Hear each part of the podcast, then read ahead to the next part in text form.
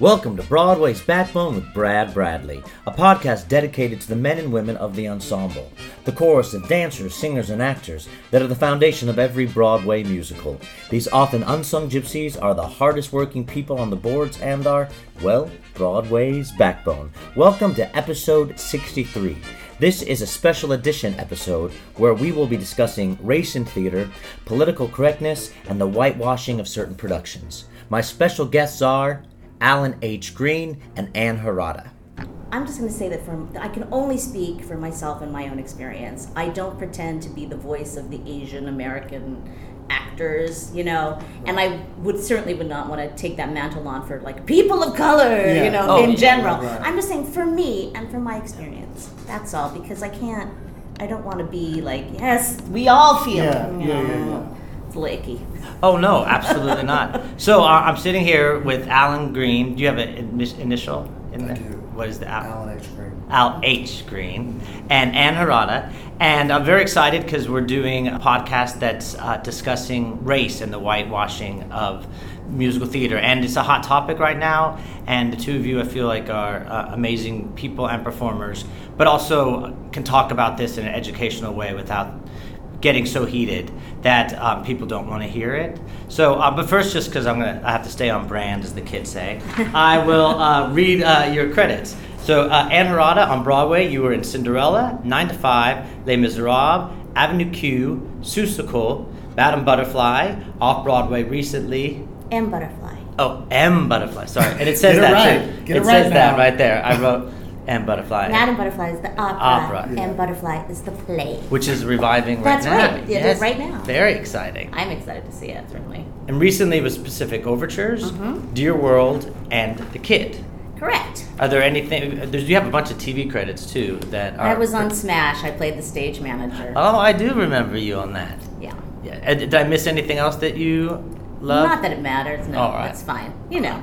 Just 27 Broadway shows. Yes, that's plenty. I haven't done that many Broadway shows, not compared to many of your guests, certainly. Yes. On the backbone, you know.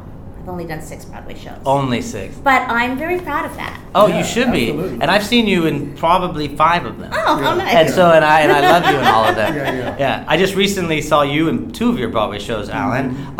Currently, you're in Charlie and the Chocolate Factory, which I saw. School of Rock, which I also saw recently. Sister Act, Play On. Off-Broadway, Happiness. I actually loved Happiness. So good.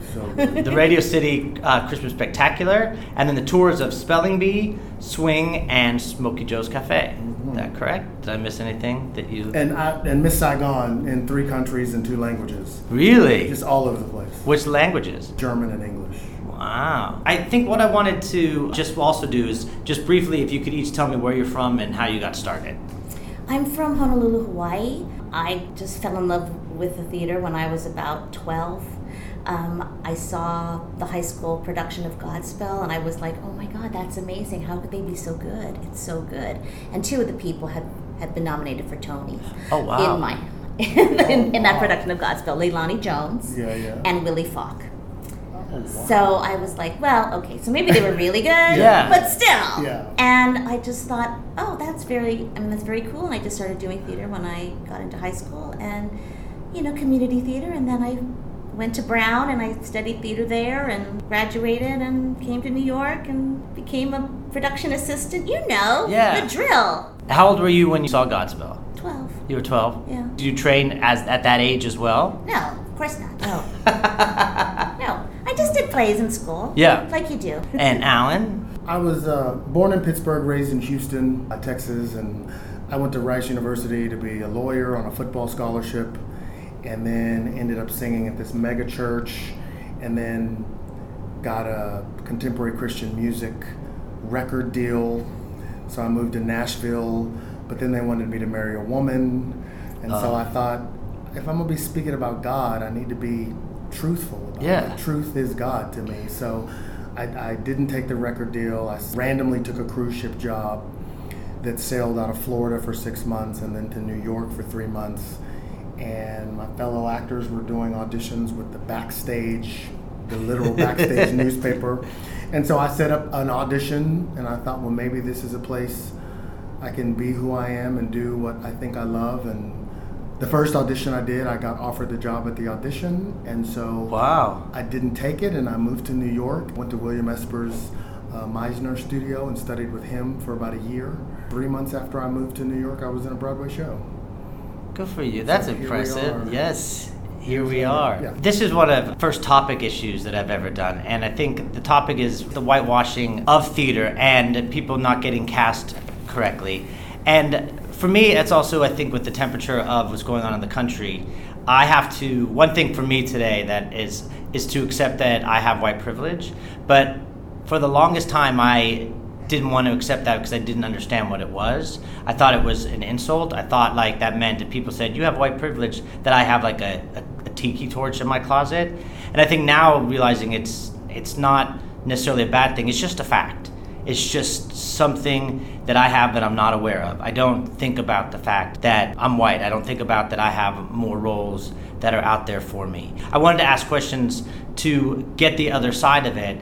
Now that I have ears that are willing to listen without being defensive, I was always like, well, how am I to blame? How am I involved? And I think it was because I wasn't listening. And I think I represent a vast majority of white people. We don't understand it because, and we might never. That was my intention of today. One of the things that I'm glad to hear you say, the person who's gonna call me a nigger to my face, that's like a whole other thing. To me, the person that I feel compelled to reach is the person who doesn't know, but doesn't know that they don't know. Yes. I grew up with a lot of those people. So what you have just said is that you don't know, but you know now that you don't know. Exactly. And that's okay, because you can't know, okay? Right. But it's important for you to know that you don't know. And that's a place to start from. Right. So I commend you for that. Oh, because thank you. Because to me, that is... Though that's the baby step that I'm trying to, like in a practical way, get people to see. I think for me, growing up in Hawaii, I was part of the majority because there were more Asian people there than there are anything else, right? And so when I would go to see plays, like at the community theater, they would cast the best people they could find, kind of regardless of what they looked like. One, because there just weren't that many people doing community theater, so they kind of had to take what they could get. But so I never had a viewpoint where I thought, oh, that's weird that the girl is Asian and the boy is white and her mother's black. You know, it never occurred to me. And coming from that perspective and then coming to the mainland for college and realizing that my innate worth and sense of equality did not necessarily scan with every other human on the planet was a very big thing for me. Like, I naturally assume when I meet somebody that they're going to realize that I'm as much as, not less than. Do you know what I mean? I do. And I sort of feel like in the theater, in my personal interactions, I feel like that's been true. But sometimes as a performer, I sort of feel like, oh, you're put into a different category because you don't look like these other groups. Right. It's like all the white people, all the black people, and then the Asian people, and then other, you know? And it's very like, oh, right. I'm not the average audience member. So that my sense of, I think I should be seen for all of these parts. Right. I don't understand why, what? Right, and, you know, it's like, oh, right, no, you don't live in that world. You live in this world. So I think that was the biggest thing for me, certainly, as making a transition. And I talk a lot about the time I went to an audition for Oliver in Chicago. And they looked at me and they were like, who are you going to be?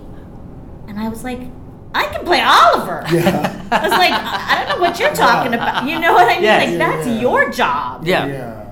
Not mine. Yeah, but they were just like, oh, there's no, you know, like, oh, no, there's no way, you know, that kind of a thing. It's interesting. We just found out at Charlie, because there was an anniversary of Roald Dahl, and found out that initially he wanted little Charlie Bucket to be black. His wife was telling the story. And then his press agent said, but why? And he said, because that's just how I see it. There is no why. Yeah. But the press agent said, no, because people are going to want to know why. And that really shook me, because at the end of the day, I feel like that is the basis for like casting people of color in shows. There has to be a why. Right. As opposed to well, we just like this person and they happen to be this color. It's like, no, we need the chef to be black and we need the neighbor to be Asian. And we figured out reasons why and what we're going to do with that writing. But when it comes to just, you know, let's just hire some human beings. So I thought that was interesting because that still is very much the question. I just was talking to a friend the other day who had seen some show on Broadway and was like, when the one character was Jamaican, and I just kept thinking, why is she Jamaican? Why not? And I was like, why are you asking that? Yeah. Like, what do you mean, why is she Jamaican? Because they wanted to put a different representation in their story. But people still think, I mean, we just had that conversation a couple of days ago. People still think, well, why? Or what does that mean? I did Freaky Friday, the signature, opposite Heidi. I was the fiance. Opposite Heidi Blickenstaff. So we had two little boys that were her sons, okay, her character's son, and I was Mike, the fiance, who happens to be black.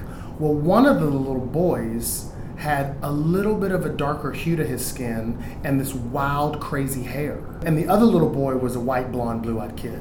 So when people would see the show with the darker kid with the wild, crazy hair, at the end of the show, they would be like, oh, so they had a baby. That's why they had to get married. It's like, no. That's not their child. There has to be a reason. Oh, that's why the fiance's black. And that's why she's marrying him, because they have a mixed-race child. That doesn't have anything to do with anything, but when people saw the colors, that's what they decided. Well, do you think colorblind casting is effective, and how does it work? Okay, I'm going to put Hamilton in the colorblind casting category just because that was a specific effort to cast people of color, kind of regardless of what color, right, into all of these different historical figures. But it kind of didn't matter that, and I don't think it does anyway, that, you know, Jefferson is black and Eliza is Asian or anything like that. Yeah. If I can add, the thing that's so interesting about Hamilton and how people are using that as now kind of a place to jump off is that the coloring up of those characters, because Lynn wrote a story about immigrants, it improved the story. So it was not random. That doesn't mean, oh, because Hamilton did it, let's have Kim be black in Miss Saigon, because Hamilton did it. But that's not, Hamilton did something extra. Yes. So by intermission, you didn't go, oh, there's a black guy playing George Washington. You went, was George Washington black? You just saw George Washington. It improved the story. Yes. It's the same thing as the rapping. It's like now I'm getting calls for all these musicals where they're adding rap. The reason why rap worked for Hamilton is because Hamilton was a wordsmith. His whole job was putting words and phrases together. So if he'd been a plumber, if this had been a story about a plumber, rap wouldn't have necessarily worked. No. So people take Hamilton as an example, but they don't really understand like the double brilliance of what he was doing. It wasn't just as simple as, oh, let's just color this up.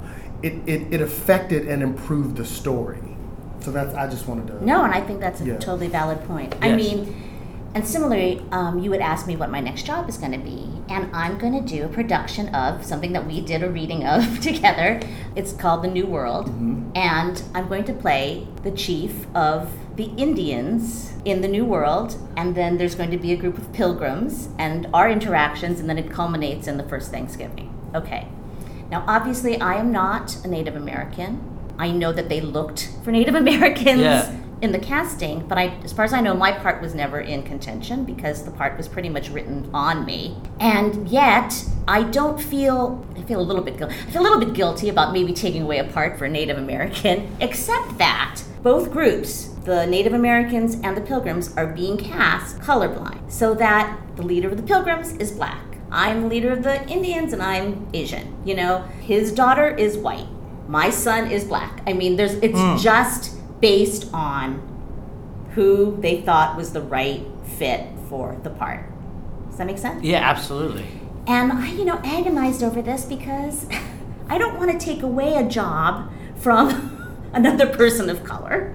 But on the other hand, I know that because of how we're doing it, I don't think it will be seen as that. And also, it's not based on, it's not a historical tale. It's based in complete you know, bullshit. It's musical comedy crazy. Right. It's nothing. There's nothing real about it. We're not pretending like it's Ashley. This is how it happened. Yeah. You know what I mean? Right. There's a turkey who talks. You know, that kind of thing. So I'm going to go with, like, I feel better about it knowing that both sides are actors of color in both camps, that it's not West Side Story. Right. You know what I mean? Right. And I talked to George Takei about it too this summer, because I know that he's very aware and, you know, active, and he seemed to think that that was the right way to approach it, that if there was sort of a color blindness to the casting in toto, that for whatever reason they thought I would be the best fit for this part. Right. Well, you don't need to feel guilty because they wrote that part for you. Yeah, but that's but that's not the point. The point is, though, that, you know, you don't want to be in the position of, like, you took away a part from, you know. Well, you've got creatives that are aware of that. Right, no, of course. And so they're sensitive to that. No, I know. It's also interesting, the idea of, like, the phrase colorblind casting. Very few things are colorblind. No. They're color aware. I would agree. They might be non-traditionally cast. You know, when somebody decides that this part is going to be this color, even though it's not white, that's not colorblind casting. That's deciding that this person is going to be of this color. And I'm not saying that there's anything wrong with that. Right. I'm just saying, as we talk about these things, let's use the right group of words. And from my experience, and I kept trying to get our press department to get on this, the truest example of colorblind casting that I have seen is School of Rock. They just want kids who can play those instruments and play those parts. And they do not care. There were days in that show, because of swings and understudies, where no parent and child was the same race. Excellent. And the audience did not care. My son, I played Zach's dad. My son was a fair-skinned, caramel-color-skinned, mixed-race child with crazy hair. So people kind of easily bought that he was my son. But one of his understudies was Korean, and one of his understudies was a blonde-haired, blue-eyed kid. And when I told him I loved him at the end of that show, the audience purred regardless of the color of the child. Now, to me, that is colorblind casting. And just like the Zach on the road is not of color, because they found a white kid that they love who's playing the part. So, you know, sometimes people throw these terms around, but some things are non-traditional, some things are color aware, and then some things are colorblind. About 10 years ago, I had a director friend of mine who said, oh, we're doing this colorblind version of Jekyll and Hyde, and my Lucy is black, and I would love for you to be my Jekyll Hyde. And I was like, oh, okay. And this was before, like, Norm had been Javert, and so that seemed kind of like a big deal to people. Yeah. And then she came back to me, and she was like, oh, sorry, he said that, you know, to believe that a black man was a doctor in London isn't believable, but you would believe that a black woman is a hooker. And this was them colorblind casting the show. Wow. No, she was mortified. Oh, okay. It was the producer who came back and said, no, we can have a black girl play Lucy because she's a prostitute. Yeah. But what I'm just saying is, in that producer's mind, they were doing something wonderful. Right. By allowing a black woman to play a whore. Well, it seems like a lot of the roles that are written for people of color are like, oh, you get to play the maid or the funny next door neighbor, except when there are pieces that are about the culture, like Scottsboro Boys. Mm-hmm. When it is something that's all inclusive, the roles aren't even that great. And do you think that a lot of that has to do with casting, the material that's out there? Because with School of Rock, that sounds like also the material is also great. It's written so it's about two people, not the color of someone's skin. But you know, I also, and I hate to say this to my country, but there were British creatives, and they just have a different openness, I dare say even an unawareness that freed them up to do that. Kind of like when Anne was a little girl, seeing all these people on stage and going, what's the big deal? The Brits aren't caught up in all that. So Angela Lloyd Webber was like, I don't care. I just want kids who can play these instruments. Yeah, exactly. Whereas maybe an American producer might have brought in some more racial awareness that would have then, you know, not have turned out to be as positive. Very interesting. Well, I got this conversation started because of what I saw was happening at North Shore with Evita. I know with things like Prince of Egypt and The Great Comet, this has been something that I've seen peripherally. I didn't want to get involved because also sometimes as a white man, you're just like, how does this really affect me? It doesn't, or it does. So then I finally realized I want to ask questions. My question with that is, when they made such a big deal about a person of color not being cast, But then also with when it's coming to Carousel or when it's coming to Joan of Arc, there are casting of people of color in roles that are traditionally white. My question was, and this is where you answered so great, why is one considered more racist and the other is considered like groundbreaking and edgy and casting the person that's best for the role? Well, in my experience, non-traditional casting means only one thing, that a person of color would take a part that is traditionally slated for a white actor. And it only goes one way. It does not, you cannot switch sides. You know, it's basically because for so many years, it's white has always been the default on the stage. There's been no problems with all white casts doing shows. Right. Even if some of the people weren't white in them. Some of the characters weren't white in them. Mm. And non-traditional casting, I think, is sort of a way to address that imbalance. Or to at least say, okay, look, we're giving a chance to a person of color actor playing the part that's usually supposed to be white. That's all. That's a totally different thing from these specific shows have a lot of people of color and we should cast them, so we should try to cast them a certain way. And if we can't, we're still going to do the show. That's a totally different thing. People being comfortable with a white king in The King and I, right, or a white engineer, or any of those kinds of roles that are specifically written. Well, actually, that's not true. Because as you know, Yul Brynner was a white man playing the King of Siam. And he was brilliant. No one's going to say he's not brilliant. And no one's going to say that white people don't have the talent to play these parts. It's just that other actors also have the talent to play these right parts, and because there are not so many parts available to them, don't take away the few that are sort of, you know. That makes complete sense. The world is different from when Yul Brynner was the king. Right. That's right. Yeah. It's not 1950 anymore. No. You know? In some respects. Well, it is. That's we seem to be going backwards on the time continuum. And Anne's point about it doesn't go the other way. To me, it's like a bigger foundational issue. There's no such thing as reverse racism. Because racism, by definition, is systematic disenfranchisement of people based on the color of their skin. Okay, that didn't happen to white people. No. Now, white people can be treated unfairly. White people can be the victims of bigotry. But white people cannot receive racism because white people were not systematically disenfranchised against. So that is why casting all white actors in a quote-unquote ethnic show harkens back to the disenfranchisement, whereas having Josh Henry be in Carousel is like moving forward and trying to be progressive. Absolutely. That is the difference. Who is to decide? The best person never gets the job. Who is to decide what the criterion is even for the best person? The director might decide that the way the person moves make them the best. The choreographer might decide that their height makes them the best person. And so to say, oh, well, just the best person, that's kind of cavalier because you picked the people that you wanted. And there's nothing wrong with that. At the end of the day, when it comes to a lot of these race conversations, we just want people to have an understanding. Look, I get it that Susie Smith doesn't want to kneel for the Star Spangled Banner. I get that. And I get that she sees that some kind of way.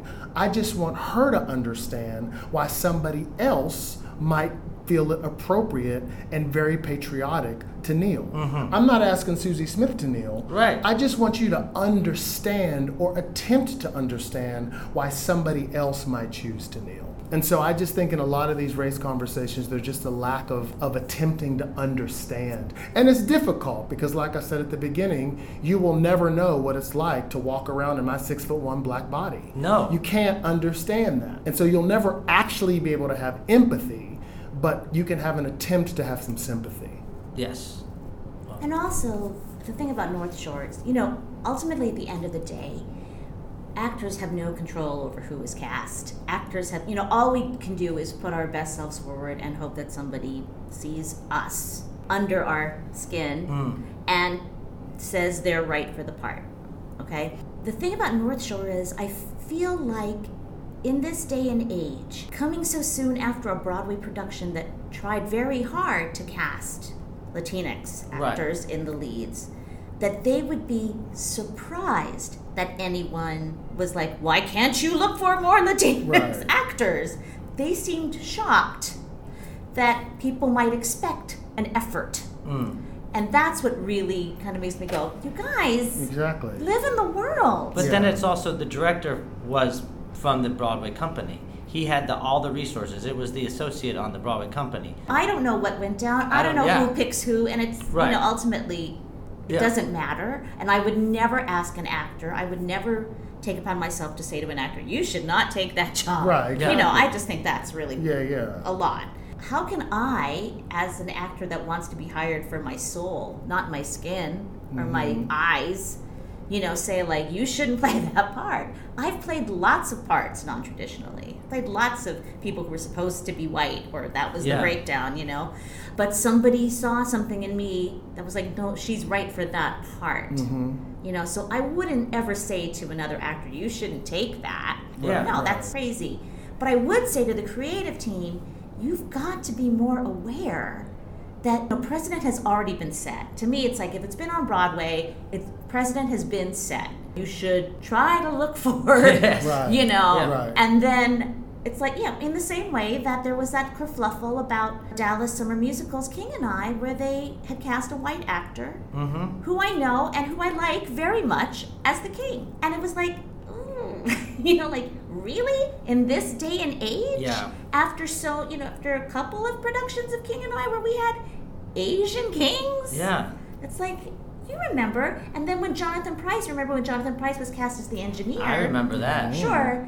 And it was like, well, we never looked at anybody else. It's Jonathan Pryce. It's like, he's great, but you could have seen some Asian actors. And obviously, they're out there, and we have the talent because ever since then, all we've ever had are Asian engineers. Yes. And they've been phenomenal. Yes. Yeah, so it isn't like he was the best one for the job. Yeah. It's just that they didn't really look. And I also know, like, in the Midwest, they've had issues with doing productions like King and I. There was one of In the Heights where they're doing them to get the piece of theater done, but choosing them in locations that there's no ethnic actors around there. So I know that Lynn even got involved with it in the Heights, that they weren't casting it Latin. Should theaters not pick shows that, like in the Heights or Flower Drum Song, where areas that there's not going to get the people to show up? It's going to have to go to white people because that community theater is in the middle of Ohio. You know, you're a community theater. You're picking shows that you think your audience is going to want to see. Would you pick In the Heights if you didn't have any Latino actors available? Would you pick Flower Drum Song? Why? Yeah. Mm-hmm. There were billions of all-white shows. Mm-hmm. Bajillions. Yeah. Which is part of the reason why the ethnic actors get so upset. Yeah. That, you know, and now you're trying to just take all the shows? Yeah. You have to do Dreamgirls too? Yeah. You know what I mean? It's like, why? Yeah. There's 5,000 other shows. And you know, the truth is, I'm sure a lot of those folks who were doing that are good, decent, kind-hearted folks who think that they're doing, they think, is exposing their folks to some different types of musicals. Absolutely. And I applaud that. Me too. I do think it is a little bit of a difficult situation when you start talking about communities that just don't. I mean, then that's a bigger conversation of like, why are there communities of just all one person still? You know. But I mean, also those aren't professional theaters. We're equity actors. Yeah. Like, but some of them have like 5 or 6 contracts. Well, if you're talking about shows that have equity contracts, that's different. But I'm just if we're just talking about a regular old, you know, high school community theater production or something. Yeah, right. Oh, you know, everybody's. Well, no, I haven't, but you know, I've heard of an all white Miss Saigon. Oh yeah, all white ragtime. You know, in all white Once on This Island. And you're I saw an all white Once on This Island with children, and as inappropriate as it was, I realized the material itself is so great, and I was exposed to it in a different way. But also, you're seeing children. Right. So it's children telling a story. And you know, Once on This Island, the haves against the have-nots. But it's interesting. I want to know what you think of this. So I'm trying to figure out the best way to say this. So, you know, Once on This Island, that's our piece, our being black folks. Of course. So when folks found out that the gods were cast a little bit of a different way, I had a reaction. But what really, interestingly enough, kind of what you spoke about earlier, because the parts then went to people who are even more disenfranchised than black folks. Because black folks have about 5 or 6 shows, Asians got about 2. And of course, Leia's a goddess. Right. And then, Alex, who got Asaka, he's dealing with gender fluidity. Yeah. There are less parts for him than there are for me as a black man. I don't know Michael Arden very well, but they're smart, deliberate, you know, Lennoners, they're smart, aware people. And I thought, you know what? If they're going to take two of the parts and quote unquote change them, they at least went to people who have even less opportunity than I do. Mm. And in some sick kind of a way, that made me feel okay about it. I don't have a problem with that casting. Yeah.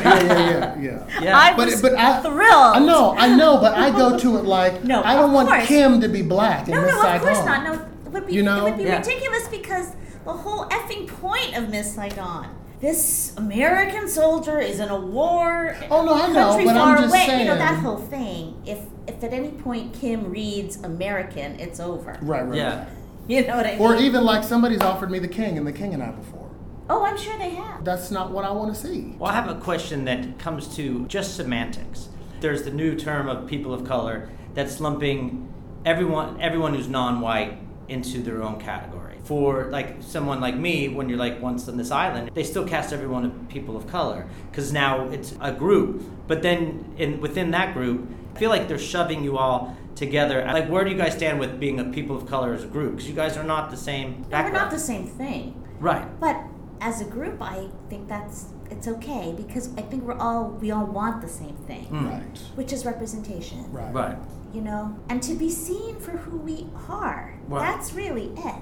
You know, the thing that's so great about Alan being in Charlie and the Chocolate Factory, that family could have been white, easily. Yeah, obviously they were in the book and the movie and all that stuff, but somebody went, no, it would be really cool if there was. Right. Yeah, to me, that's what we're looking for. Is to look at somebody and go like, oh, it would be really cool. In the same way that when I was cast in Cinderella, exactly, as a stepsister, nobody went, oh, she couldn't possibly be Harriet Harris's daughter, you know, or whatever it is. Right. It's just that's because the producer, Robin Goodman, knew me from Avenue Q, and she knows me as a person. She looked inside me and went, oh, of course, Anne is a stepsister. Yeah. Do you know what I mean? Yeah. But it's very rare for people to be able to see through this part, right? And it's beautiful for people to see themselves on stage. That's still a thing. It is still a thing. It really still is a thing. I'll never forget when I saw Ricky Martin in Les Mis, and the audience was filled with young Latino girls who would have never gone to see Les Mis. Now, was their life changed because they saw Les Mis? I don't know. But the point is, I just thought, this is beautiful to me, that all these girls are now seeing their brother, their father, whoever, their husband, whatever. Yeah. I think that's important. I mean, I have 18-year-old twin nephews, and so I'm very aware of representation. And kind of like Anne, I mean, I've done 4 musicals that were movies, and in all 4 of them, I played people who were white in the movie. Where does that decision get made? Is it before the casting even starts? Is it made because you walk in the room and you open their eyes? I think with Charlie, it was already kind of predetermined, but with School of Rock, it was not. They really just were like, okay, what can we do with him? So that's also been something that I've been aware of. And in a lot of those situations, in a few of them, I was one of the only adults of color in the whole process. And so there were some moments where, even though that part of the story didn't necessarily have to do with me, I kind of just spoke up and said, I'm not trying to speak for all black people of the world, but all black people of the world are going to feel like this about this. Okay. So you need to do X, Y, Z. And in 99.9% of those situations, people have been very grateful that I bothered to open my mouth. Because people only know what they know. When things are really going to change are when we got people behind the table of color, writing the stories, directing the stories. And that's not to negate the progress that we have made on the stage. That's when real progress will have been made. Because still, it's amazing to me how many times I'm in projects where there's no person of color on the creative team. Yeah. Or maybe one. Yeah, because I remember the backlash with Scottsboro Boys, that it was written by white men, it was directed and choreographed by a white woman, and part of me was like, it's Kendra Nebb. Like, I mean, they took this great story, and people were like, they're white. Do you think there's a lack of people of color writing stuff? Is there a lack of producers believing in it and getting it out there? Because the opportunities aren't necessarily there either. Well, of course. But then you look at something like K-pop, written by Asian people, you know, directed by a white man, but, you know, put up at Ars, you know, through Ars Nova, willing to take a chance on, like, these new writers, and it's fantastic. Mm. You know, it's completely, it's like, it's the whole story about Koreans and Korean Americans and their conflict and what that's all about and this cultural thing, you know, like boy bands, K-pop boy bands, you know, and you're like, this is great! Like, it's so thrilling to see a story so fully realized with an all-Asian cast and go like, see? And it's so shocking that producers, and look, I know at the end of the day it's about money. People will go see things if they see themselves on stage. Right. I know I have done national tours where I've been like, why are there no black people in the audience? And literally I was told, black people don't go see theater. Well then why is Tyler Perry a billionaire? Yeah. Guess what, kids? Black people go see theater. They get their nails did, their hair did, and they go to the theater. They just want to. We just want to see ourselves on stage. Yeah. It's not that we don't go. Yeah. I'm still shocked at like marketing missed opportunities on Broadway, and if people would know, and if people knew that their story was being represented on stage, they'd come and see it in droves, in busloads. That's still another aspect, the whole marketing, and in some instances, people just give up on reaching out to minorities. Because when you go walk into a Broadway house and you look at the audience, it's going to be mostly white folks. Right. It's also because of the economics of Broadway, as we know. Ticket prices are very high, and culturally, it's white people who go to the theater. It's old white people that support the theater, you know. And who have the money to do it. And who have the money to do it, and who are reached through traditional advertising.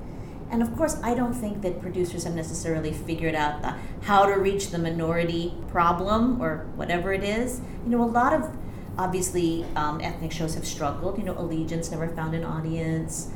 Flower Drum Song didn't last very long. You know, that sort of thing. But plenty of people going to see Miss Saigon. Yeah. Doesn't seem to be a problem there. Yeah. And people so, like King and I. But yeah, I love Allegiance. Well, I was shocked at Allegiance.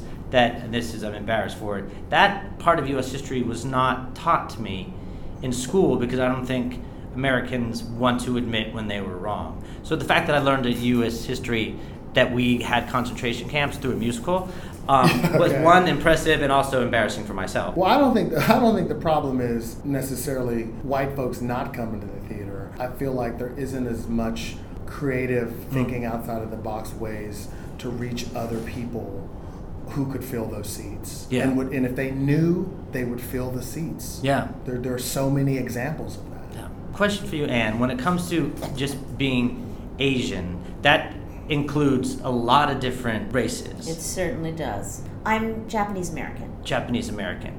But so then where does that lie when you're playing, if someone is Asian, but then it's Filipino or if it's Chinese? I mean, hopefully they look for someone who's actually Asian, but do they try to say this woman is Chinese or do they say, we just want someone who's Asian? Well, I think in a perfect world, they'd be able to find exactly what they wanted in terms of, it's a play about China, everybody should be Chinese. It's probably not going to happen, sort of given the amount of actors that might be available at any given time. Yeah. They might have to settle for some Asians who aren't Chinese. Obviously, Miss Saigon is chock full of people who are not Vietnamese. But it's sort of like we all sort of look close enough to each other that we can sort of pass as other things. You know, I've played Chinese.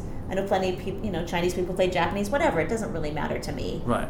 And I don't think it matters to any of us, really, as long as it's somebody Asian. Right. Yeah. And I think an awareness of like, so then once you get into the room, it's important to understand, okay, well, you're Korean, but you're playing a Chinese person. And have the awareness to have that conversation and not just be lumped into one. Right. And also, you know, obviously if a play is set in a foreign country, then you're going to have to educate yourself about what the hell you're playing if that's not your own country, you know? But you would do that anyway for any play, for anything. Yeah. So it doesn't bother me. It doesn't bother me at all. Yeah. I feel like New York is lucky to have as many Asian actors as there are here, frankly. But I would not say that the opportunities are so vast. No. What is the percentage of the roles and experiences that you've had that the character is a person of color?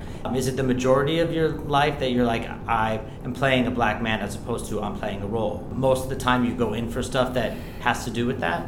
I would say most of the time, certainly the majority of the time, I'm being called in to play a black character or a character that they're going to cast black, okay? I found that in my TV world, the things I have booked is when I've showed up and the audition and it was you and Anne. When I show up and there's 10 other bald black guys with a goatee, I feel like I get a little insecure. Oh, well, he's this or he's got that, or when I don't have this. But when I show up and it's a man and a woman and they're two different races than me, I just go into the audition and I'm like, oh, well, I'm just going to be me. Yeah. And inevitably, that's the TV work that I book. So there certainly have been opportunities where they're just looking for a person. And then if you get it, the person is, or if I got it, then the person is black. But and yes, I've had the good old, you know, could you do that more black? And I had to stop a rehearsal and say, surely you're not suggesting that all black people do everything the same way. I think maybe what you mean is that you want this a little bit more urban. Is that what you mean? And it kind of got quiet. And the director said, yeah, that's what I mean. But in his mind, he just wanted it more black. Right. And this is like an educated professional man who's been in the theater for a long time. So that's a real thing that happens. Oh, and I've seen it happen. The auditions that say the fiery Latina friend. Yes. Because that's what they are. Right. And I will say what's interesting about Freaky Friday, so one of the things I really loved about that was that I was playing a fiancé who happened to be black, and there was nothing in the script about me being black. And that was really like liberating to me, and I just thought it was beautiful. And I was talking to the writer about it, Bridget from LA, and she was telling me that it's great that there's nothing in the script about it, but sometimes in order to protect that, you have to put something into the script. So when they do a call in Mississippi for Freaky Friday, because nothing says in the script that Mike has to be black, well, then they can just be like, oh, well, we can just make everybody white. Right.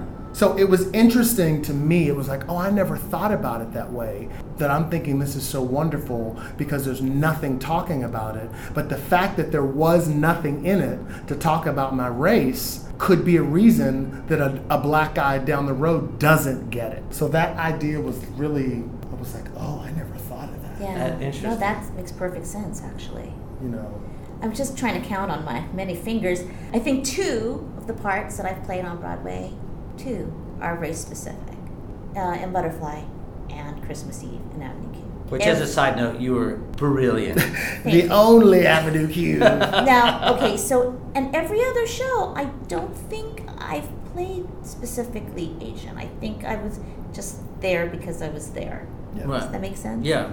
So in my world, in my life, I would say it's half, two-thirds to a third, maybe, about... you know, work that I get in of being Asian. Because when I go out for TV parts, it's either the doctor is Asian, and then I go in and there's a ton of black ladies there too.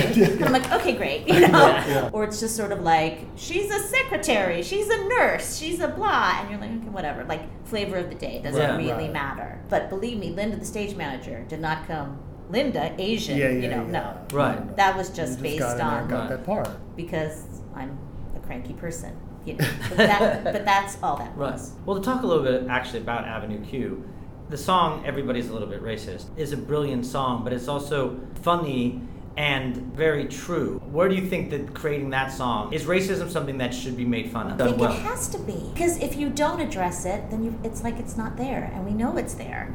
So if you can make a joke about it and point it up a little bit and make people laugh, that's the best possible outcome of it to me. Because I've gotten a lot of flack for being that character, for portraying that character, because she has an accent, a very thick accent. Right. One would almost say stereotypical accent. And I say to those people, that's the point of her. She has to be like that because that's a point in the show. If she doesn't speak like that, there's no reason to sing everyone's a little bit racist. Yeah. There's no reason, you know. It's sort of like she's also the most educated character. She's also the voice of wisdom on the street. To me, those are all. To me, I love Christmas Eve. I love her because she speaks the truth, and she sees the world very clearly. And people have accents, you know. People have accents. I don't think it's offensive to have an accent. You know, I think it's possibly offensive in how that accent is used in a show. Yeah. And it's interesting when you start to color things up. We were talking about Charlie and our presence as the Beauregards being black. And, you know, are we playing black people or people that happen to be black? And it's interesting. So Mike TV, okay, so that's the other American family that could be black. Well, the first thing she says, his mother, is, "Thank you for letting Mike take off his ankle monitor." So Mike TV's on house arrest. Yeah. So if they had made that couple black, and then she said that line, even though it came from all an honest place, that would have meant a whole different thing to a lot of people watching. You know, we're so sensitive about things that we have to be able to have fun about it, but we just have to be aware. And ultimately, in theater, we just have to be responsible for images that we put out. I was dealing with a project that initially the person was white, and there was this whole story about them being a parole violator, and then they changed the story and they cast a black person. But they didn't change the story. So now you got one of two black people who speak in the show, and one's a parole violator. I know that came out of an honest place, but we gotta be responsible for that. There's a different way to tell this part of the story. Because now that person is black, them being a parole violator, it has a different weight. And so for the people who are like, oh, well, I don't see color, and back to everyone's a little bit racist. One of the things that I found, and not to generalize white folks, but I think a lot of people are prohibited from having some of these conversations about race, these racial moments, because they're afraid to be deemed a racist. Yes. There are so many white folks who can't acknowledge a racist moment. That's why I think everybody's a little bit racist is so great, because if we can just, let's just start from there. We all have racism. Now let's try to learn and fix it, as opposed to people who are trying to act like, well, I don't have a racist bone in my body. I don't see color. That person is so far gone, and they don't even know it. But there are a lot of people like that. All these white cops that are killing unarmed black men, are they all racist? I have no idea. But did the fear of a large black man play into those unarmed men being killed? Absolutely. Yes. But a lot of people can't talk about that, because that means then that I think all the cops are racist. I'm not talking about that. Right. I'm just talking about, let's talk about these moments. Do you know that Dear White People, they almost had a great moment where they showed this instance. They had a black guy and a white guy at a party. There'd been some racial unrest on campus, but it was like a scene of harmony. Everybody was getting along. Some rap song comes on, and the white guy starts singing it, and he sings the N-word in the rap song. Well, the black guy and the black girl kind of, then they repeat the chorus. The white guy sings the N-word again, and the black guy says to his white buddy, "Hey, it makes me a little uncomfortable. Could you not say the N-word in that song?" And the white guy goes, "But I'm not a racist." And the girl says, "Nobody's calling you a racist. We just don't want to hear that word." But it was too late. The white guy was like, "I'm a racist." And so everybody popped off, and it just turned into this whole thing. That's why everybody's a little bit racist is important. Yeah. So we can start from there. It's okay. It's okay that you have certain fears when you're around certain people. We got to acknowledge that, and then we can grow from that. Yeah. We're talking about it. But to act like, oh, I don't have that in me, that doesn't help. Well, I do fear that when having talks like this and people talk about, say things like your whiteness or your white privilege, we're hearing, or me, you're a white supremacist. Like all of a sudden we're hearing these horrible things, so I think that's why we're on the defensive, because we are very aware of how our friends who are people of color are treated. So when people accuse us of that, even just saying don't do that, we're like, I'm not a white supremacist. I don't have a hood, and it becomes very uncomfortable, because I think we try to live our lives, or I try to live my lives, open-minded, but we get lumped into a group that we deserve to be in, because I am, at the end of the day, a white man that doesn't even realize the benefits I wake up with every day. Mm-hmm. So when we're called on it, we immediately can't acknowledge it. That's interesting. I didn't know that that's what you hear when you hear white privilege, that you hear white supremacy. Yes, because we don't hear that it's just a reality. We hear it's something in our head. It's associated with hate. Okay. as opposed to just the normality of it. I've certainly read where people try to articulate the idea of privilege because their life has been hard, because they don't have money or they lost a job. They're like, I don't have any privilege. Right, but it's not about finances. Yeah. It's, you know what I mean? It's about being able to... But I wasn't aware of the whole idea of like that meant... Well, I think that's another question of mine is this awareness that's going on in theater, or some of it not going on in theater, is it heightened now because of the state of the country? Are we talking about it now because we're seeing this type of racial tensions within our world? Is it because of this that the theater community's acting more, or is it just, have you always been fighting for this? It just seems like there's not a coincidence that the world and the theater world is doing this. No, absolutely. I mean, I think this conversation happens within our communities 24/7. Yeah. Do you know what I mean? Yeah, yeah. It doesn't go away. Yeah. There's never, it's not like we're all of a sudden getting more shows for us. Yeah. No. Mm. Or more opportunities for us. Not really. I think it's because the world is the world right now, where hatred is so free, comes up so freely. People have no problems painting swastikas on buildings and sending hate mail and whatever. That you're just like, really? It's America. Didn't we fight against this several times? Yeah. So I think that's part of it. I do think people are more aware. I do think all of the groups of the people of color are more aware of whatever small territory they have been allotted want to protect it in terms of like maybe Evita or West Side Story or whatever the hell it is. You know what I mean? Yeah, yeah. It's like, of course it's because we have a heightened awareness now. Things seem dangerous now in a way that they didn't to me before. Right. I feel like before we were just sort of going for a general picture of equality, and now we're fighting for like our lives. Yeah. And it's scary. And and I don't blame white people for feeling that now you're taking away jobs from us. I don't blame them for that, although I think it's ridiculous. Yeah. But that's a real fear. Like that. Oh, of course I understand that. It seems to a lot of white people, as disenfranchised people get more and more stuff and become more and more represented, that they look at that as it's less for them. But the problem is life is not a pie. There's enough for everyone.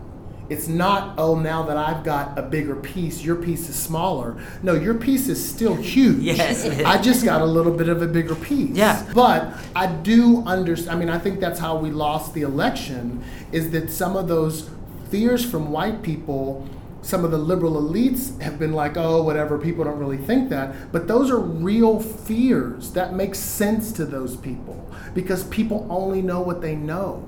So I understand that. So I try to come from a place of like, no, you're not stupid. This is a legit feeling that you have. Now I want to offer a different perspective. Yes. And hopefully that'll affect your feeling. Yeah. The other thing too is people can just pop off so quickly. They just read a headline of something and all this fake news and just share it, and they don't even really know what's going on. And I think that had a lot to do with the unfortunate Natasha Pierre and them. That's what I call it, Natasha Pierre and them. Yeah. Because when I was I'm always slow to everything, but when I was finally reading about everything about it, I said, well, people only seem to be fixated on the fact that a black guy was replaced by a white star. Yeah. That seems to be the only narrative, but they're missing the first part.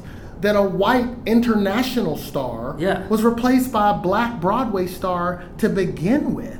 So clearly, whatever this is about, and I don't claim to know, it ain't about race. But the other thing is, the argument of the disenfranchised black people isn't negated. This is just the wrong thing to talk about it on. Mm. And so I feel like it almost like gives us less credibility, because then folks are like, well, that's not what this was, and clearly this is not racist. And I think it's correct. Yeah. I think that, but again, that goes to that social media pop-off. Yeah. I think that's where that came from.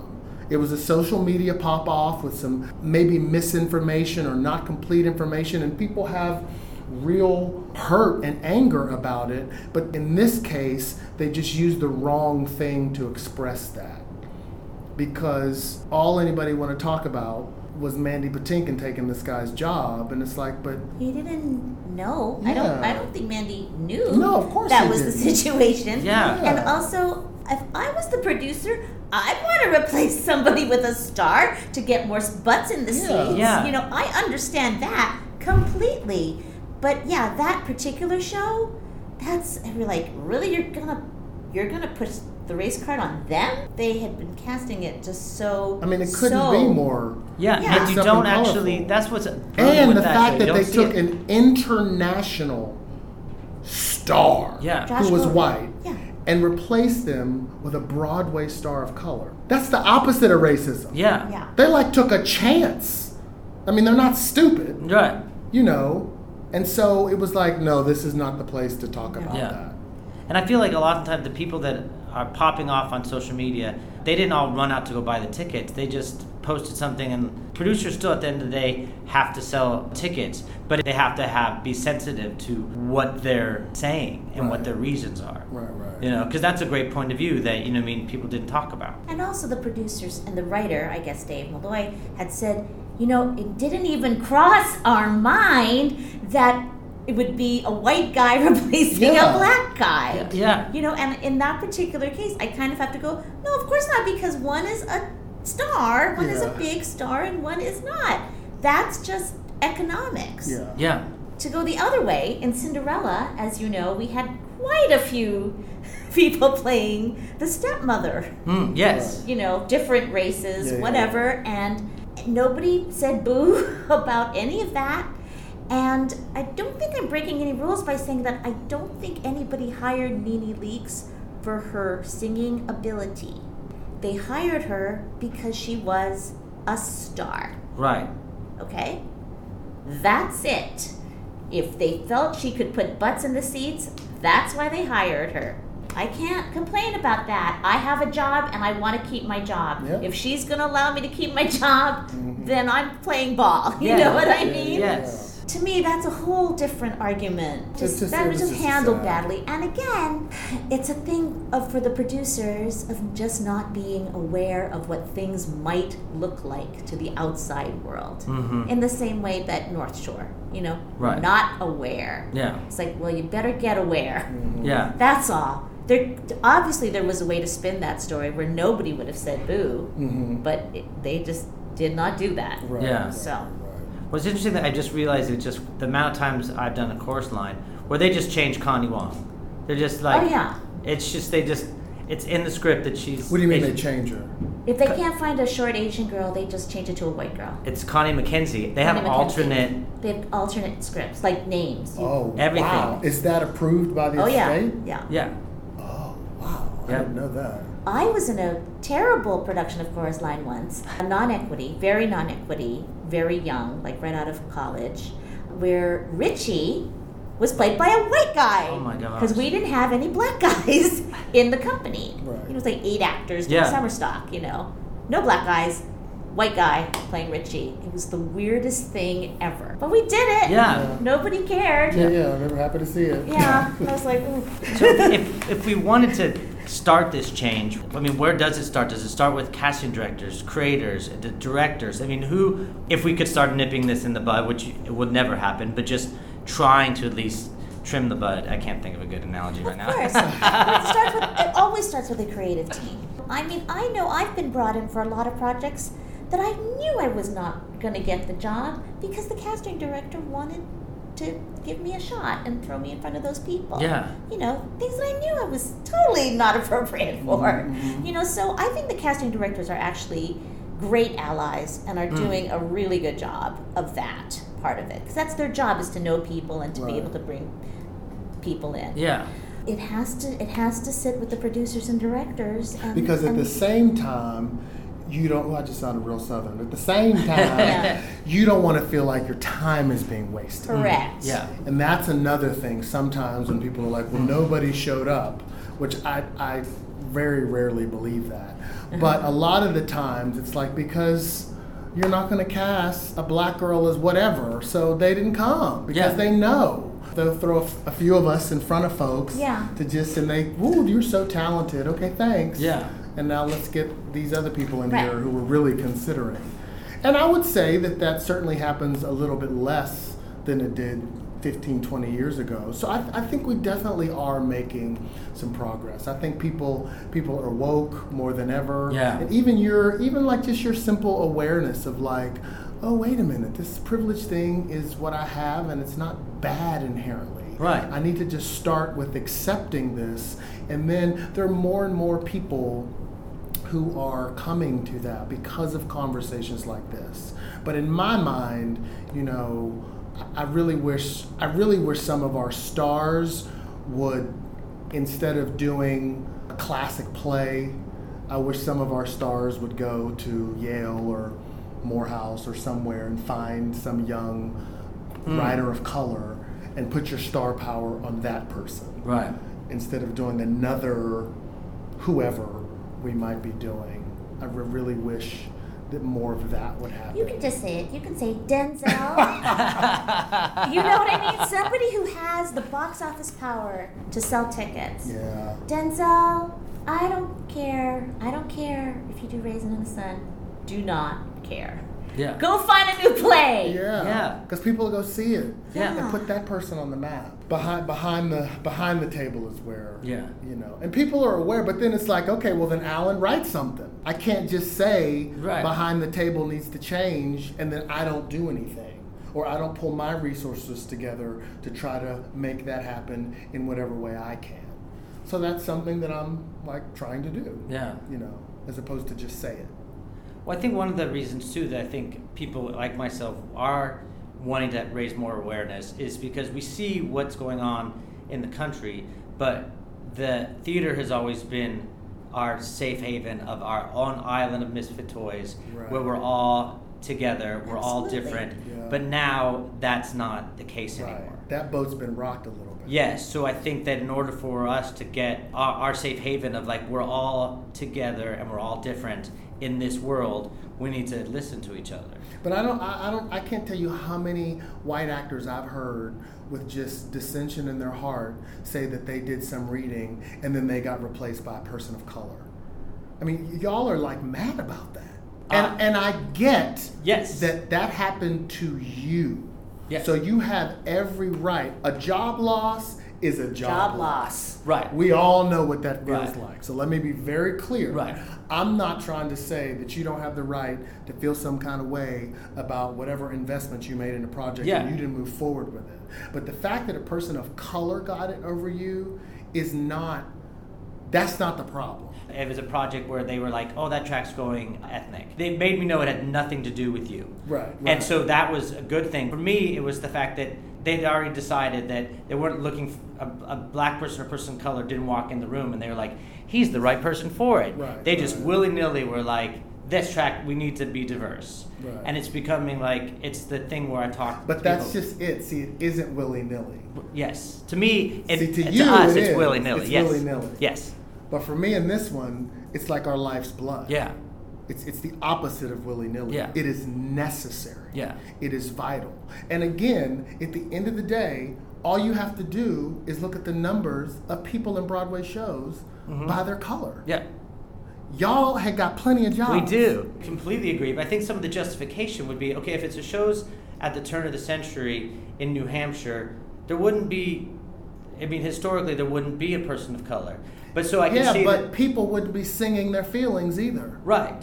But then at the same time, would I be able to be in the ensemble of Miss Saigon? I mean, or... yes, you would. No, Flower Drum Song, yes. Or like Color Purple. You know what I mean? Even though it was like, it's the same thing. It doesn't go the other way. But it isn't this. Yeah, exactly. It doesn't go the other way. It doesn't go the other way. And I think that's what people get upset. And I understand that it seems like to you, it does go the other way. Right. Well, you can't go be, you know, whoever in Dreamgirls. Yeah. But the difference is everybody in Dreamgirls for decades was not allowed to the party simply because of the color of their skin. Right. That's the difference. And I agree. Yep.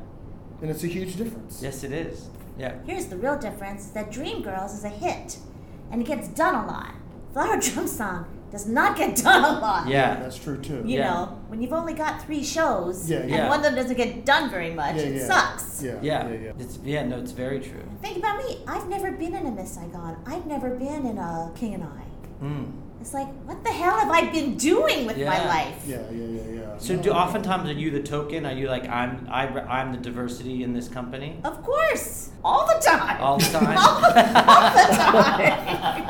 That's okay. I don't have a problem with that. Yeah, I mean, do you feel like, is there a different, I mean, how does that feel? I've only, twice have I been like the token, and it's very rare. One show I actually had to say the N-word, and it's very weird to... Were you in ragtime? No, I wish I was in ragtime. No, Bald and Brown Sugar. Oh, okay, cool. And it is very, very weird, but it was also, when you're in a situation like that, that the point is that you're the role is written because you're the token. Right. But in some of your situations, it's you're just the token because you were the best one for it.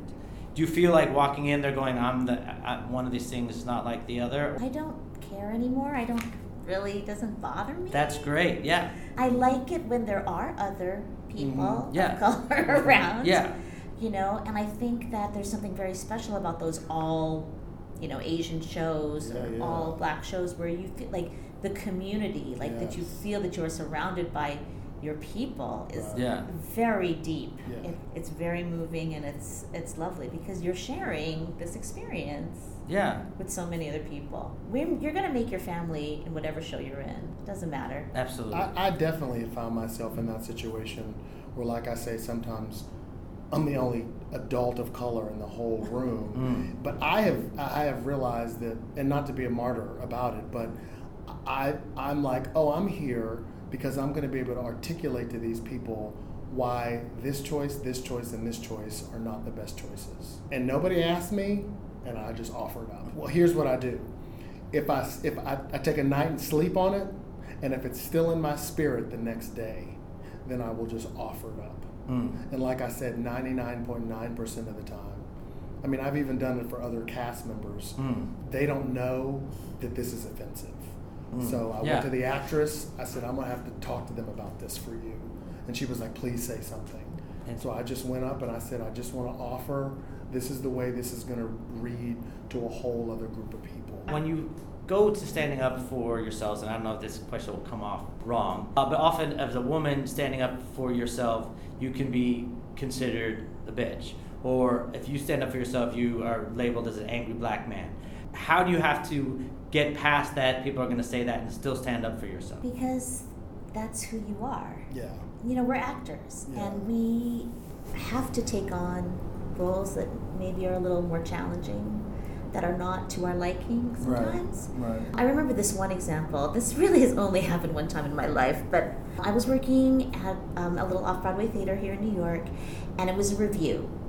And one of the numbers involved a scene at a Chinese restaurant where they wanted the waiter, played by a white guy, to come out wearing a pigtail and a coolie hat and a little Chinese coat. And I was like, he can't. Yeah. I was like, he can't. Yeah. I was like, and I'm sorry, I don't want to be the bad egg here, but no. They were like, well, we've always done it like this before. And I'm like, yeah, but it's in the 2000s. Yeah. And it'd be one thing if it was 1890 and we were working on the railroad, but people don't wear pigtails and coolie hats in New York City getting Chinese food. Yeah. Right. And they were like, oh. Yeah. It's like, you can keep him in the coat. Yeah. just to say, like, it's his costume, it's his waiter costume. Yeah. You keep him in the coat. But no. Yeah. And they were like really puzzled because it had always played before. Yeah. Right. And I was like, I said, I feel really strongly about this. I was like, I will leave if this does not happen. Wow. Yeah. Just because it, I was just like, I can't be on stage in that situation. No. Sure enough, gone. Yeah. But I know, like in Millie and in Anything Goes, they have roles like that are very stereotypical, and I've seen them and done them recently where they do get a white man, they put the stuff on him to darken his skin to make him look like Asians, and it's rigged, but it's also in the text, it's racist and offensive, these roles, because they're stereotypical. When they're updating shows, how do they need to change these? Well, they shouldn't be having white guys play those parts anyway. Yes. That's really the problem. Yeah. Because if you just had an Asian actor playing them, then okay, maybe it's not the greatest part ever written. Maybe they're outdated roles. But at least the guy is Asian and you don't have to put pancake on him and draw big lines on his face. You know, that's yellow face. Yeah. That's as offensive as minstrelsy to me. Absolutely. Yeah. People respond to truth, even sometimes hard truths. And so there's just a way to communicate to people. And also I think people know, I think speaking for both Anne and I, people know our hearts. Yes. So we're team players. We're not here to block this project. We're here to help this project be as great as it can be. There's a way to communicate that when I feel it stirring in my spirit. And you know, you don't have to put a big Sambo smile on your face either. I mean, you can just look into somebody's eyes and say, hey, I just want you to know this is how this is being perceived, and I know nobody asked me, but I just wanted to offer this. And you know, you also have to pick your battles. Yeah. I think that's very important. You also have to also be aware when to have that conversation with somebody. Yeah. At 6:05, at the end of a 10-hour day at the studio on 42nd Street, that may not be the best time that person is open to hear it. Yeah. That's another thing that I've realized as of like 10 years ago. You know, I'm so focused on what I think I need to say to somebody. There's also merit in realizing when they might be the most open to hear it. I find early morning or the beginning of the day is a better time to have a conversation like this, or a lunch break, but definitely not at the end of the day when people are tired and trying to get somewhere. Yeah. But that's really important to be mindful of when the person might be the most able to receive it. Yeah, interesting. In having this conversation with people, I know I had one experience that was interesting. I wrote something about how I'm trying to be more empathetic and talking about my experiences as being a young gay man and bullying and stuff like that. And I received this email from this girl just saying that my gayness can never take away my whiteness, and I should never, ever try to use that as a way of being empathetic. And another girl who was talking about how she's always been overweight. And when in these discussions, people just have shut us down, just saying, you think that that's going to help you, you're still white. And it still doesn't come close. Those of us who are trying to understand it more and wanting to try to relate to it, how do we do it? Because sometimes I feel like when we're trying to say things, we're like, oh, maybe I can understand you. Sometimes we get shut down. Should we just hear it? Well, I think the reality is that it doesn't come close in the world, but it does come close for you. I think that your reality and your feelings about bullying might be a gateway for you to have an idea of what it's like for people to be afraid of me. Those people mean well, and I do get what they're saying by saying, I'm not going to allow you to compare the two things. But, you know, if that's all you know, then that's all you know. Right. So I feel like that's one of those things where you got to take that and be like, okay, I get what they mean, but I'm really trying here. And so this is the closest thing I can come up with in my little mind. Because again, you can't ever actually know. No. But that's not your fault. That doesn't make you bad. You know, just the fact that you're trying, I think, is what we all need to be doing is just trying. You know, and I also think too that, yes, of course, because we're talking about systemic racism, which is about how we look. How we present on the outside. It has nothing to do with who we are inside, obviously. So when people say, like, well, you can't correlate, you know, gayness with, you know, this sort of thing, it's like, well, of course, because that's not something that shows on the outside. Right. Right? But it's a way for you, but I think it's a way for anybody who's ever felt discriminated against, disenfranchised, put into another group for something that is not your choice. Do you know what I mean? That is a feeling that is similar, you know? And, you know, I don't know. I'm not a gay man. And I don't know if you guys feel like you are discriminated against in the theater. I can hardly imagine it myself. Not in the theater, I don't think. Well, I mean, it depends. It depends. Not, you know, it is more of a safe haven than the real world. Of course. Which I think a lot of people at a young age thrive to be in the theater groups because it does feel safe. Right, right. You know what I mean? Because, we, like Alan says, we can only speak to our own experiences. Right. and who we are. I'm lucky in that my face and my stature is not threatening to anybody. You know, right. It's not helpful necessarily, but it's not, nobody looks at me and goes like, I've got to be afraid of her. Right. Mm-hmm. Do you know what I mean? So that's a different thing.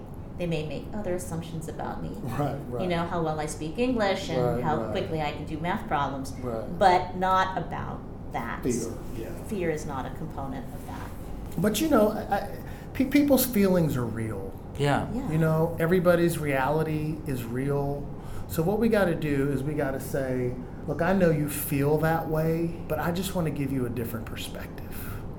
And maybe that'll change the way you feel. Yeah.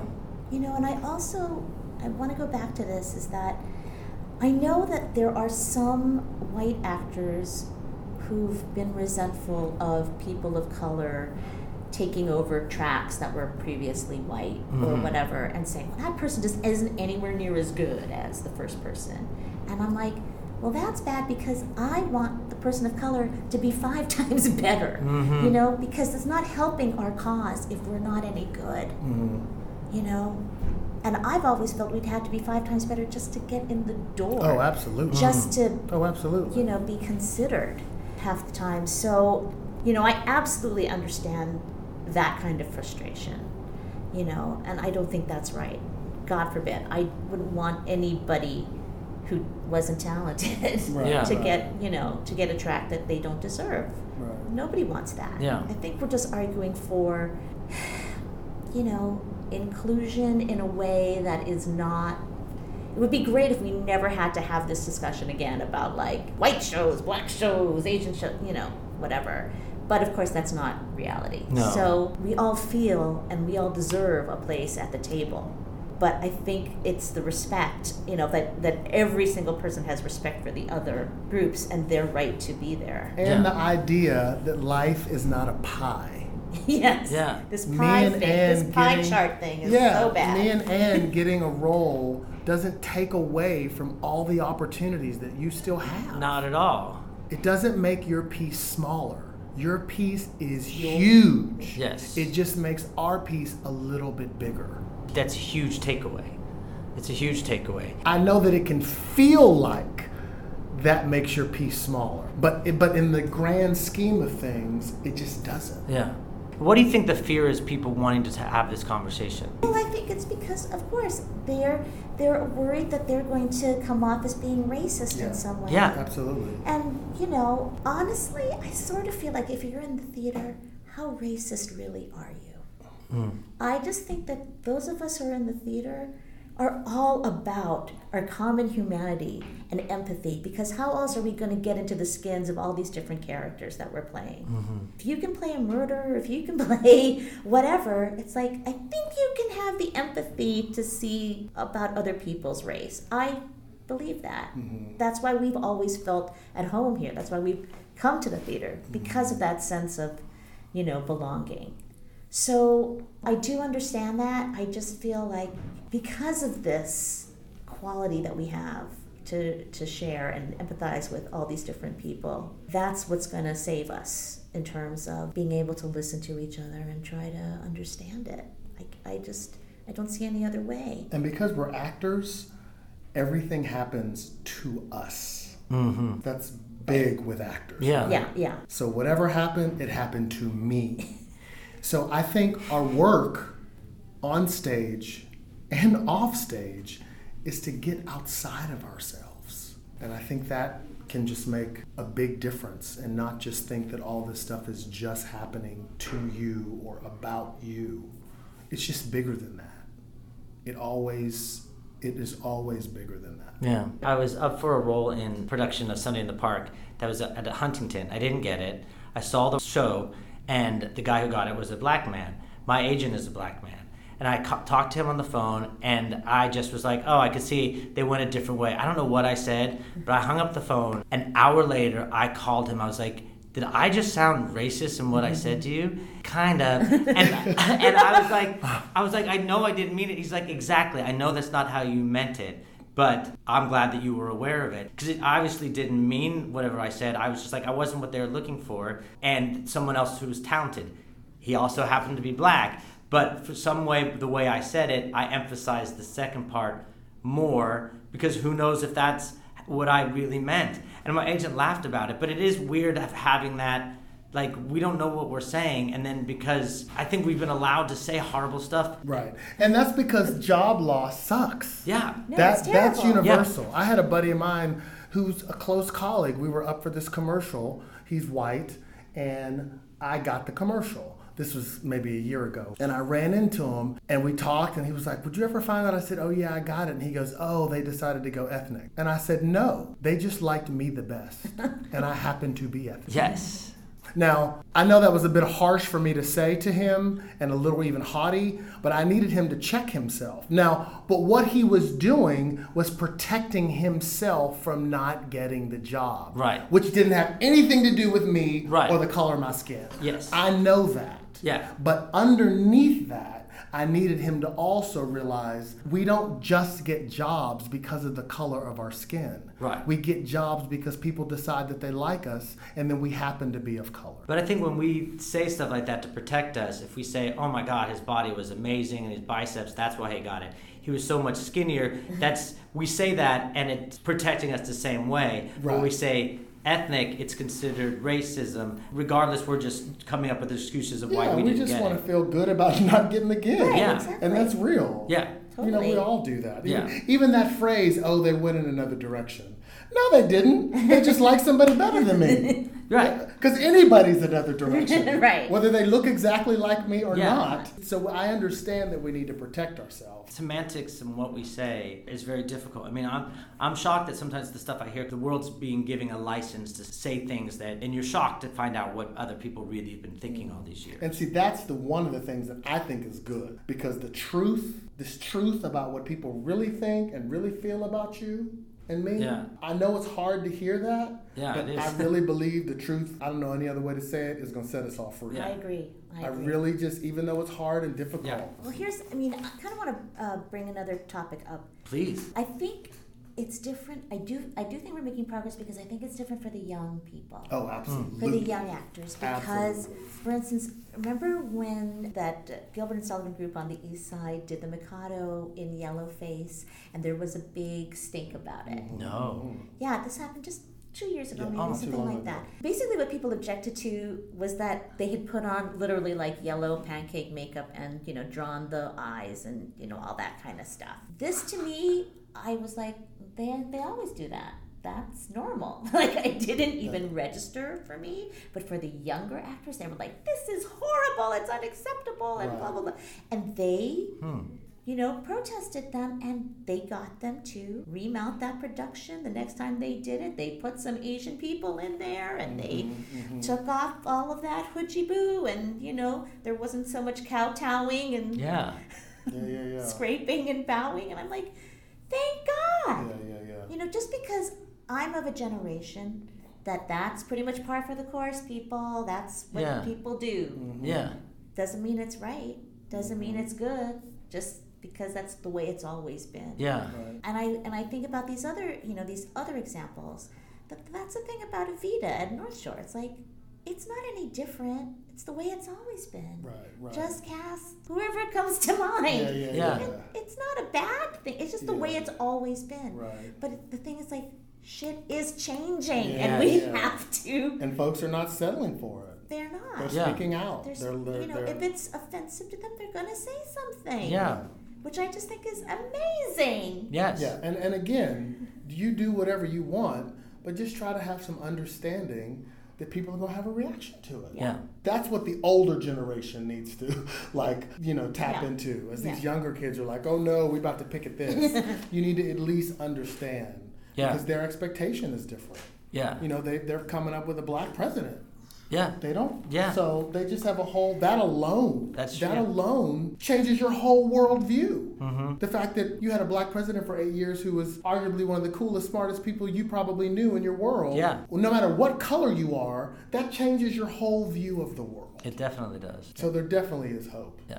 So this is a little off topic, but for me, when I saw the Las Vegas shooter, and if I feel like if he was a person of color, he would have been labeled as a terrorist. But since he was a white man, he's considered a country-loving gunman. It just seems like that's horrible to me, because I feel like if it was an Asian man or a Muslim, everyone else, they would have jumped on the terror. There's such a protection around the whites that it's infuriating. Why, I don't even know what I'm talking about, like what my question actually is. I mean, you obviously have been aware of that all the time. Why are people of color just immediately labeled bad? The standing up for the gun violence against black men, even if it's taking a knee, was looked at so bad when it's freedom of speech. Mm-hmm. Protect the gun rights. Oh, it's the white man can do whatever he wants. I was like, they're fighting for the same thing. They're both gun violence. One is against black men and one is pro-white men. I mean, it just gets to be infuriating. That is what's bleeding into everything. What's interesting is that, so I go to Metro Baptist Church on 40th Street, and they basically were just so shook, and were like, we just need to hear from some of our black members. Just tell us. We just want to listen. And one of the things I said to them was that, like, I'm not infuriated. I'm not. Charlottesville's my life. Y'all are in bed crying, calling out of work, and all this kind of stuff. And I appreciate that, and right. I love that. But this is nothing new for me. I went to Robert E. Lee High School, where the Confederate flag was our high school flag until I was a sophomore. This is not new for us.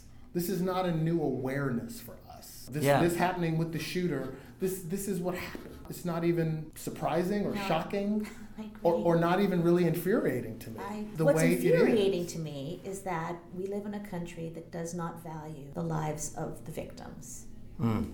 You know, we live in a country that publicizes the shooters. Lots and lots of articles about what made them do this, how were they raised, what do they think. I was like, I don't fucking care. Yeah. What about the victims? Yeah. Mm-hmm. But I knew things weren't going to get any better if we didn't fix gun laws after Newtown. Yeah. To me, that's like, that was the most horrifying thing, because they were children. Yeah. Right. In school. Right. Not even random children crossing the street. Right. Yeah. In school. You know, obviously it doesn't matter now. Human life is meaningless, and people are just so up in arms about their guns or whatever the hell is going on that it doesn't matter. We're not surprised. Yeah. I don't think we're not surprised. I don't know what to say. I don't say that to make you feel bad. No. Yeah. It's just because, I mean, I've literally had a couple friends, again, from my church, like, one lady's like, I want to have conversations, and she's just all worked up, and I'm like, calm down. This is the way the world is. Nothing's new. Yeah. Nobody's surprised. Yeah, it's a little bit more in our faces, but you haven't seen what's been in my face. No, we haven't. So it's not. Yeah. Based on my experience with police officers, when I pass police officers, I don't make eye contact with them, because I don't want to give them the opportunity to look at me some crazy way and then make me upset. So that's one of the active things that I do. Now, do I think all cops are bad? Absolutely not. But I think all bad cops are bad. Yeah. And I have lots of examples of that. Lots. My dad told me when I was 15 years old, my rights when I get stopped, and that they have to have a reason. And these are conversations that black parents have to have that white parents just don't have to have. No.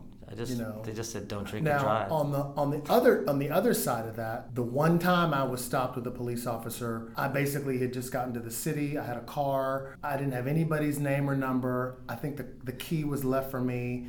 It was a holiday, my phone had died, I just got to the city, I went on the highway, and the car ran out of gas. So I had to flag down an officer. I had no proof that anything I was saying was true, but the police officer respected me. And she said, I'm gonna have to pat you down, and I said, I get that. She took me to the gas station, she got me a gallon of gas, brought me back, filled up the car. Now, I was so moved by that experience, because that is the antithesis. I was literally, and this is before black men getting killed was a thing. Yeah. I was already a nervous wreck just because of my experiences before the world knew about all of this. Yeah.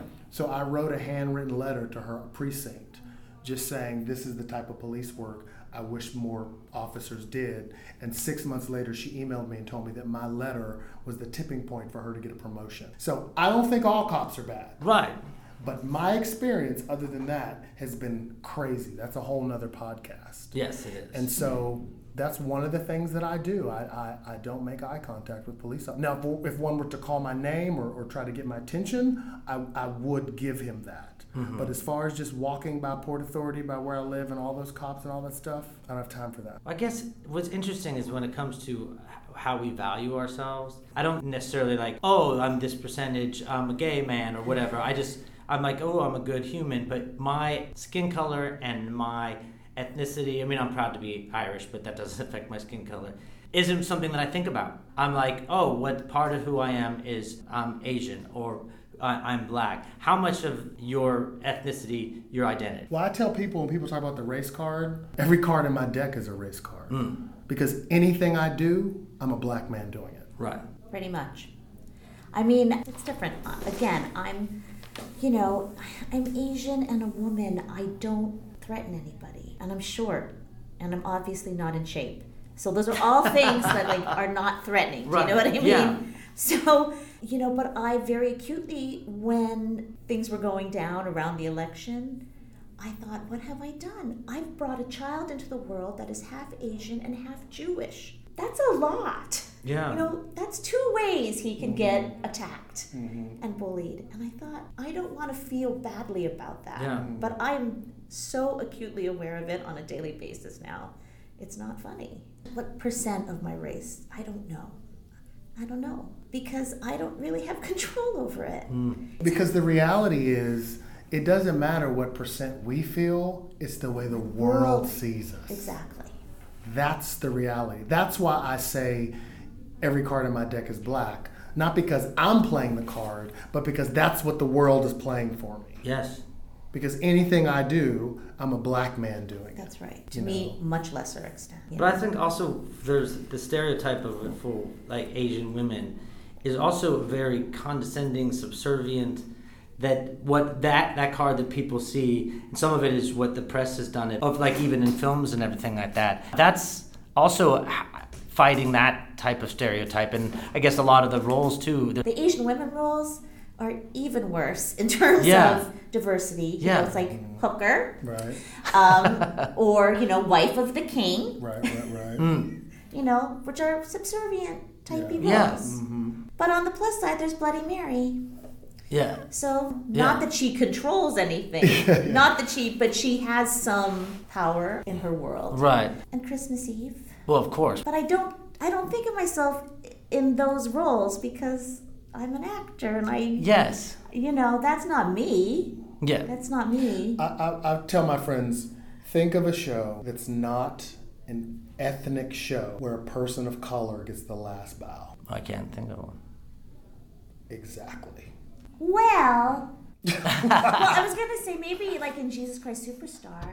Well, they're cast. I mean, I guess Jesus really would get the last bow, not Judas. Yeah, yeah. I mean, maybe there is one. Right. But the point is, we all have paused.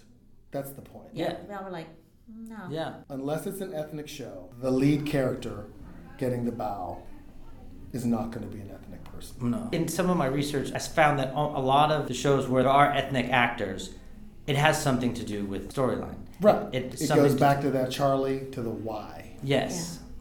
Why is this person a person of color? Because the story is about XYZ, mm-hmm. as opposed to, oh, this is a human who happens to be of color. Mm.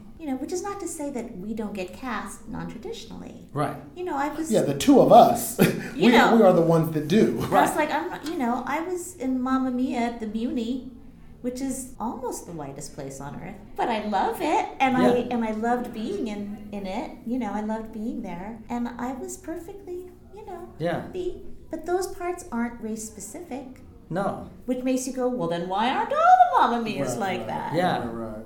Well, with Mamma Mia, I thought it was interesting when I just saw it recently for the first time, and some of the kids in the ensemble were, there's a lot of mixed kids, and all of a sudden I was like, well, they should all be like that because it's Greece.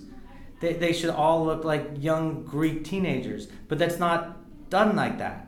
It's a bunch of hot white kids. And it's also funny, the audience, so often the audience doesn't care. Why would they? I saw a production of Mamma Mia, and the Tanya, who was white, went out at intermission, and the understudy was black.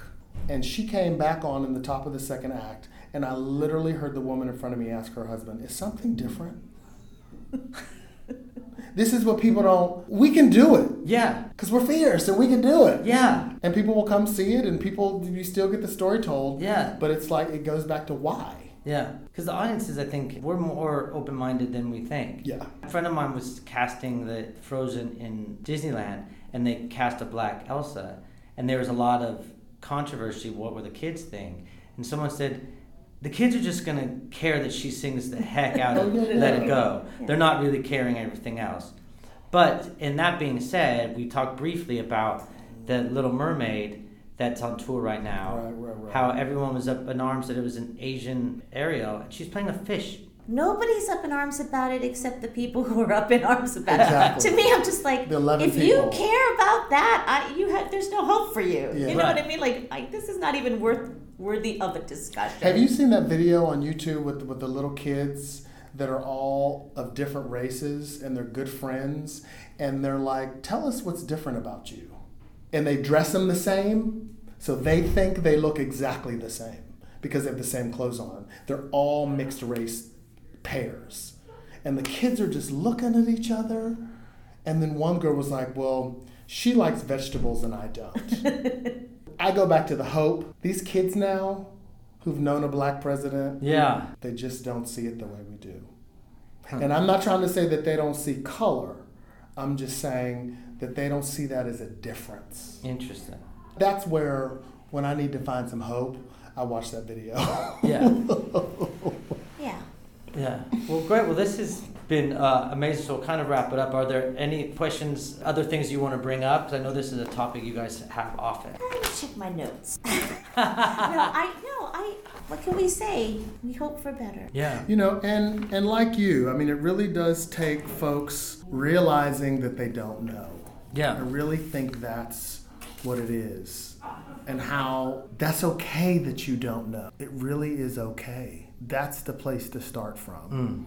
Your willingness to say, you know what, I just don't know and I'm never going to. That's where I have to jump off and, I mean, educate myself and other people because I think people don't want to listen. And don't be afraid of the R word. Don't let a conversation of a racial moment or some racial discourse, don't be afraid to have that conversation because then you're going to look like a racist.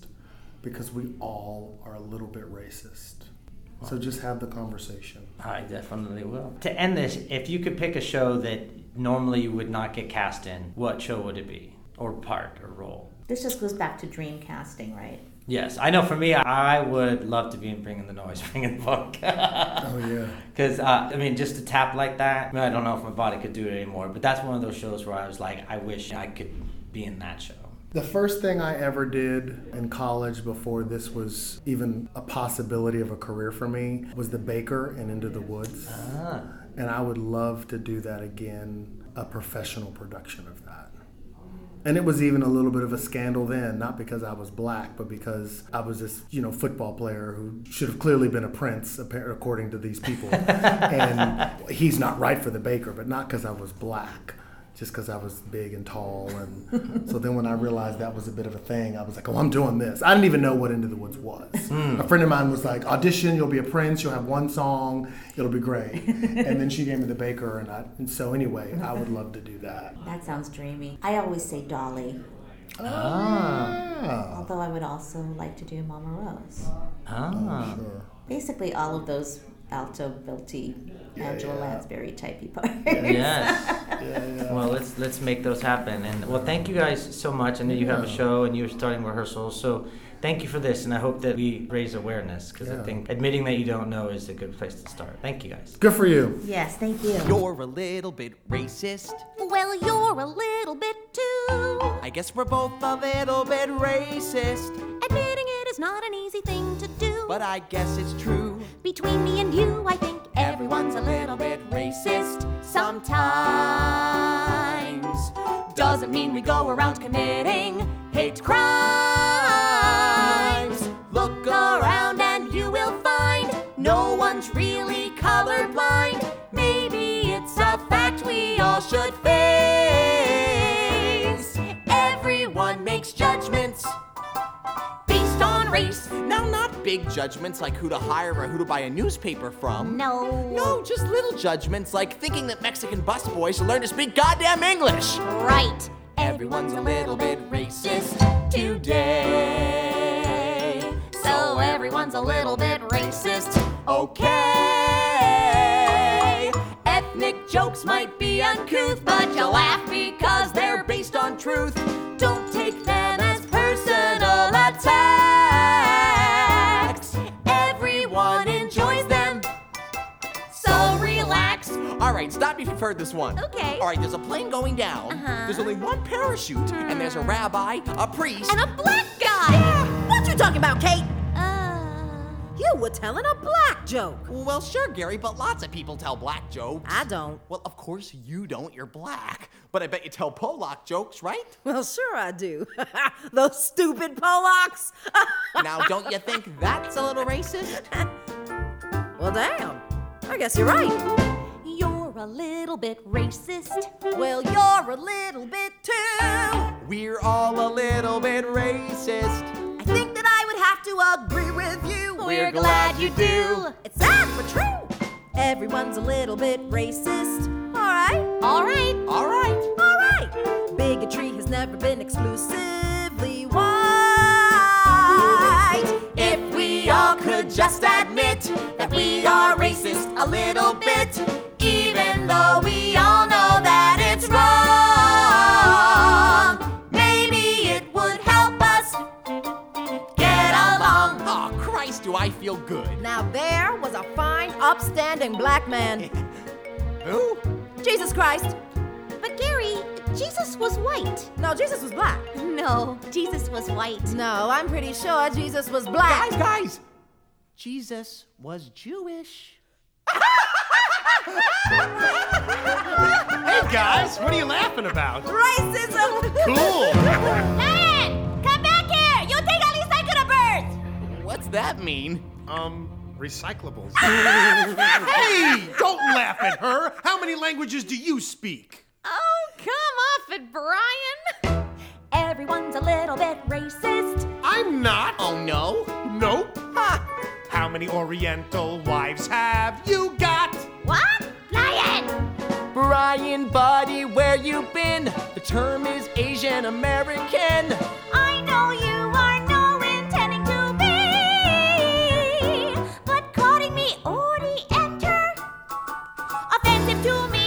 Sorry, honey. I love you. And I love you. But you're racist, too. Yeah, I know. The Jews have all the money and the whites have all the power.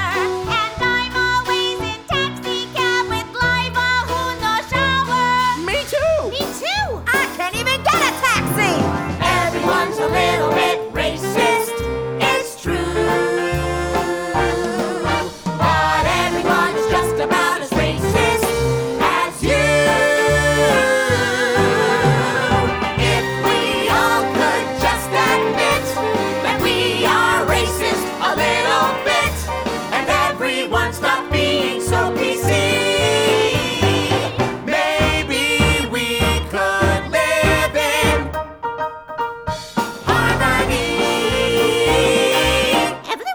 Bit racist.